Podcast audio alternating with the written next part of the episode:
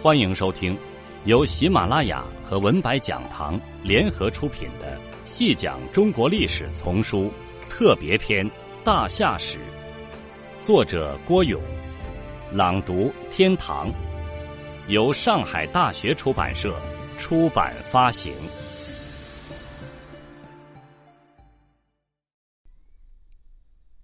第五十六集。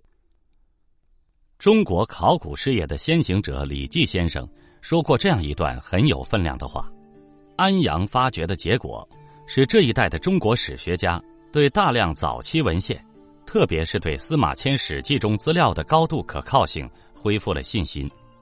在满怀热情和坚毅勇敢的从事任何这样一种研究工作之前，恢复这种对历史古籍的信心是必要的。在文明古国中。中国是早期文献和历史古籍最丰富、最齐全的国家，这是祖先留给我们的一份最可珍视的文化遗产。我们曾经深受以古思潮之害，把老祖宗留给我们的那么多丰富、那么宝贵的文化遗产看得一钱不值。随着历史学研究的深入，尤其是考古发掘事业的进步。我们对中华典籍所昭示的内容的真实可靠性越来越有信心了。展示大夏疆域的第一手，也是第一等的典籍，当然要数《尚书·禹贡》了。李学勤先生说，《禹贡》记述的九州，在很大程度上与当时的文化区系相对应，其内容之古老真实，绝非后人凭想象所能杜撰。虽说禹贡述说的仅是大禹平水土的历程，但是透过这一历程，却让后人看到了大禹的足迹所致，也看到了大夏王国的疆域的概貌。在禹贡中有这样完整的表述：冀州记载湖口，治梁及齐，既修太原，至于岳阳，秦淮底记，至于横章。济河为兖州，九河济道，雷下济泽，雍聚会同，桑土济蚕，是绛丘宅土。海带为青州，余夷既略，为资其道。海带及淮为徐州，淮夷其邑，蒙语其邑。大野济诸，东原底平。淮海为扬州，彭里既都。养鸟幽居，三江既入，镇泽场底定，荆及衡阳为荆州。江汉朝宗于海，九江孔殷，驼前既到，云土梦作邑。星河为豫州，伊洛禅剑，既入于河，行波既珠，岛菏泽，被孟诸。华阳黑水为凉州。民波记忆，驼前记道，蔡蒙吕平，何以抵记？黑水西河为雍州，弱水既西，荆属未瑞，七句既从，风水幽同，旌旗既履，中南亨物，至于鸟属。虽说典籍所用的语言是极为简洁的，但在规范九州中的某一大洲的方位和疆域的时候。大致上还是清楚的，我们不求其详，也难求其详。也许一味的求其详是会钻进死胡同的，适当的粗一点儿，倒能柳暗花明。把禹贡所述的九州与现今的地理相较合，则大致的疆域还是清楚和明晰的。冀州当是河北一部，山西大部，是个相当大的跨省区域。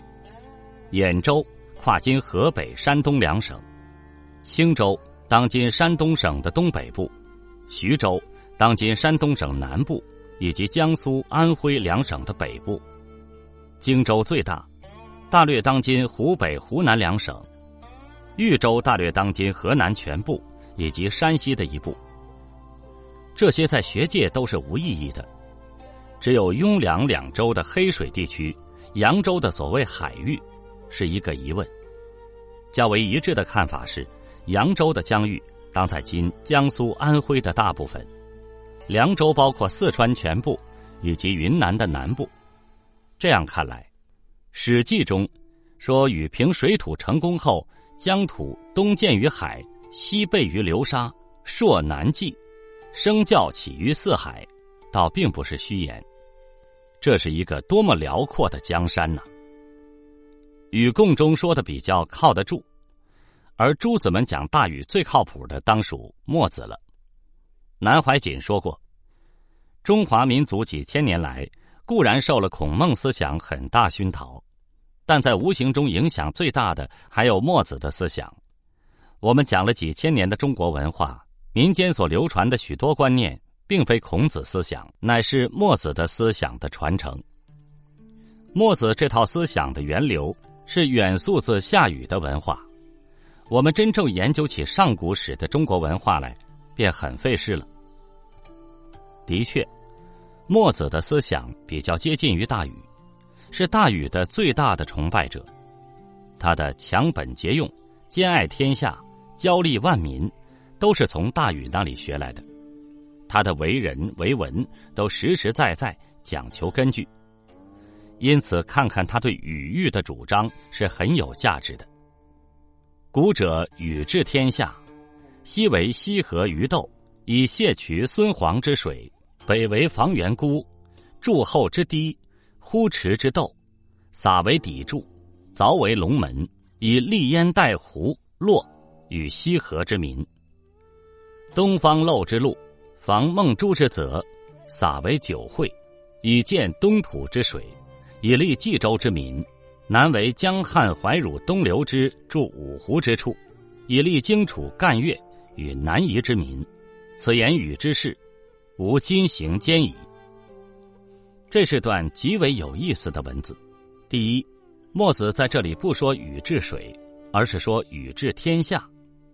这里包含着一个思想，是在说大禹不只是到了这些地方去治水，还实际的。在这些地方实施了有效的统治，所以说是禹治天下。第二，墨子讲禹治天下，重在讲利民爱民，讲了哪些地方的百姓受到大禹所赐予的实力。从文献角度看，倒为我们提供了大夏疆域的最有价值的史料。第三，也是最有意思的，讲了一大段历史以后，又笔锋一转，讲到了自己。说大禹行兼爱，我墨子要好好学习他，也要失民于兼爱。讲历史讲到了自己头上，墨子真是个性情中人，他写的历史有温度。从墨子写禹治天下范围之大，利及民众范围之广，可见大夏疆域之大。先说西边，文中说的西河，约略在今山西、陕西之界。赵禹贡的说法，黑水西河为雍州，那该是川陕一带了。谢渠、孙黄水，当然也是指雍州泽叟。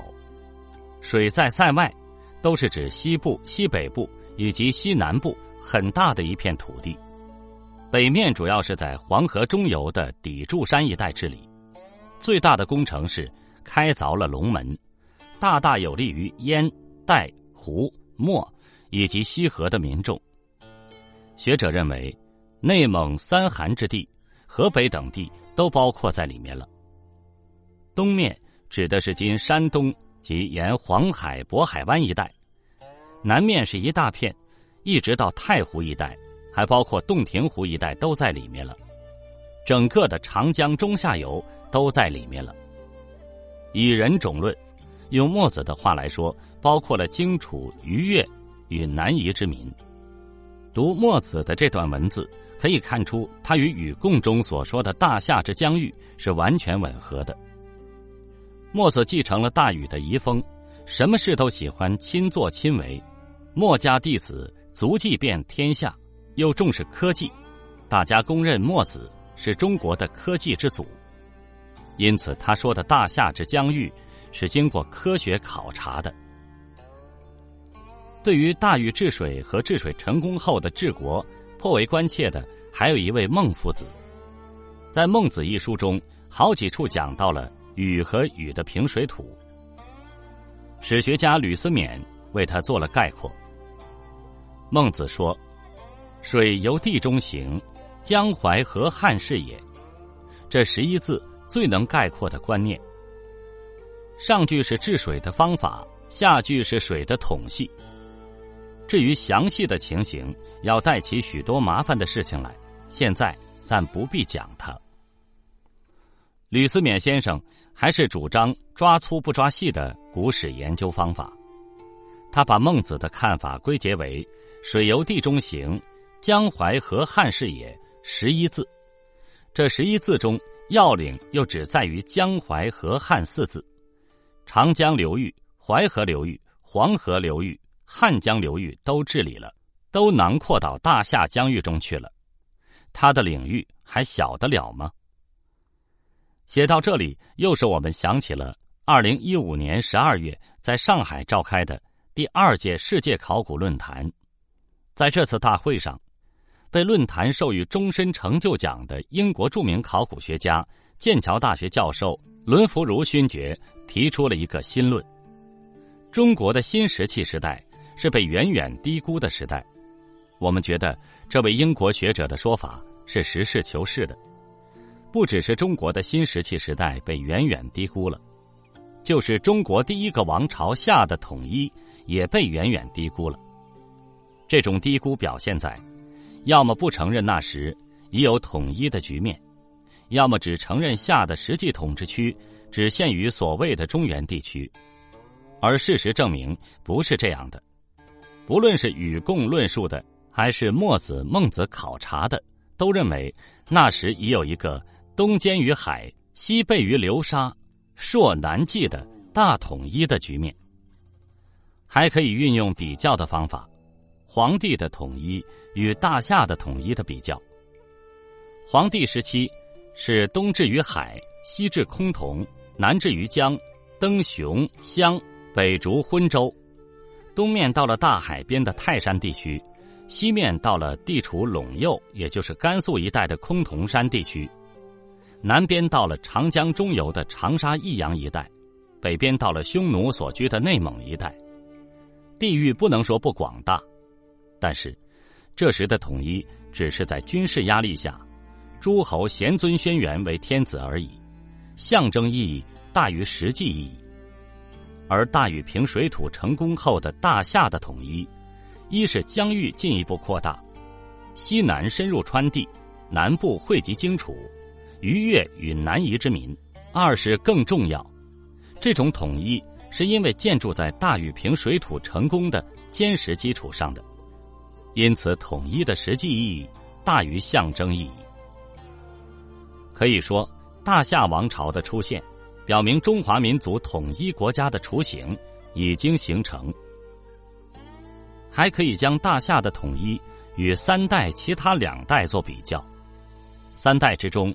地域最广最大的是谁呢？是大夏。有学者在评述周代时说：“成周之事，中国之地最狭，其中国者独晋、魏、齐、鲁、宋、郑、陈、许而已，通不过数十州，盖天下特五分之一耳。”成周可以做两解：一是特指西周王朝的东都洛邑，书洛告。赵公祭相宅，周公往迎成周。二是借指周公辅成王后的兴盛时期，实际上是指周代。这里说的地最狭，指的当然是周王朝了。周王朝为何比起夏王朝和商王朝来都地最狭呢？可能关键在于它的分封制，把大量土地分封掉了，最后势必日久会产生尾大不掉之势。如果是那样，怎么可能地不狭小呢？而夏人就比较大气，没有靠分封制，在对血族的处置上也还比较公道，这都是与大禹有关的。葛剑雄先生说过：“我们有一种积极的传统，并不过于重视血统。任何异族只要与汉族认同、接受汉族文化，就可以成为汉族的一员。”这在夏人身上体现的特别明显。夏人的共融性强，夏人与各族人的杂处是一种常规和常规。这点上，周人做不到。周人是太重血统的。还可以将统一的大夏与之后的汉王朝做比较。司马迁在《史记》中对中国和中国人民两个概念做了界定。他说，当时的中国包括太行山以西的大片土地，包括太行山以东直到大海的大片土地，包括长江以南的广阔山河，包括龙门碣石以北游牧部落所居的大片土地。大致涵盖了黄河流域、长江流域，以至于越江流域的部分地域。之后的东汉王朝也是如此。在汉人看来，所言山川不出与共之域。这样看来，从版图的角度讲，说大夏的统一为中华民族的统一定下了基调，那是不为过的。听众朋友。这一集就为您播讲到这里，感谢您的收听。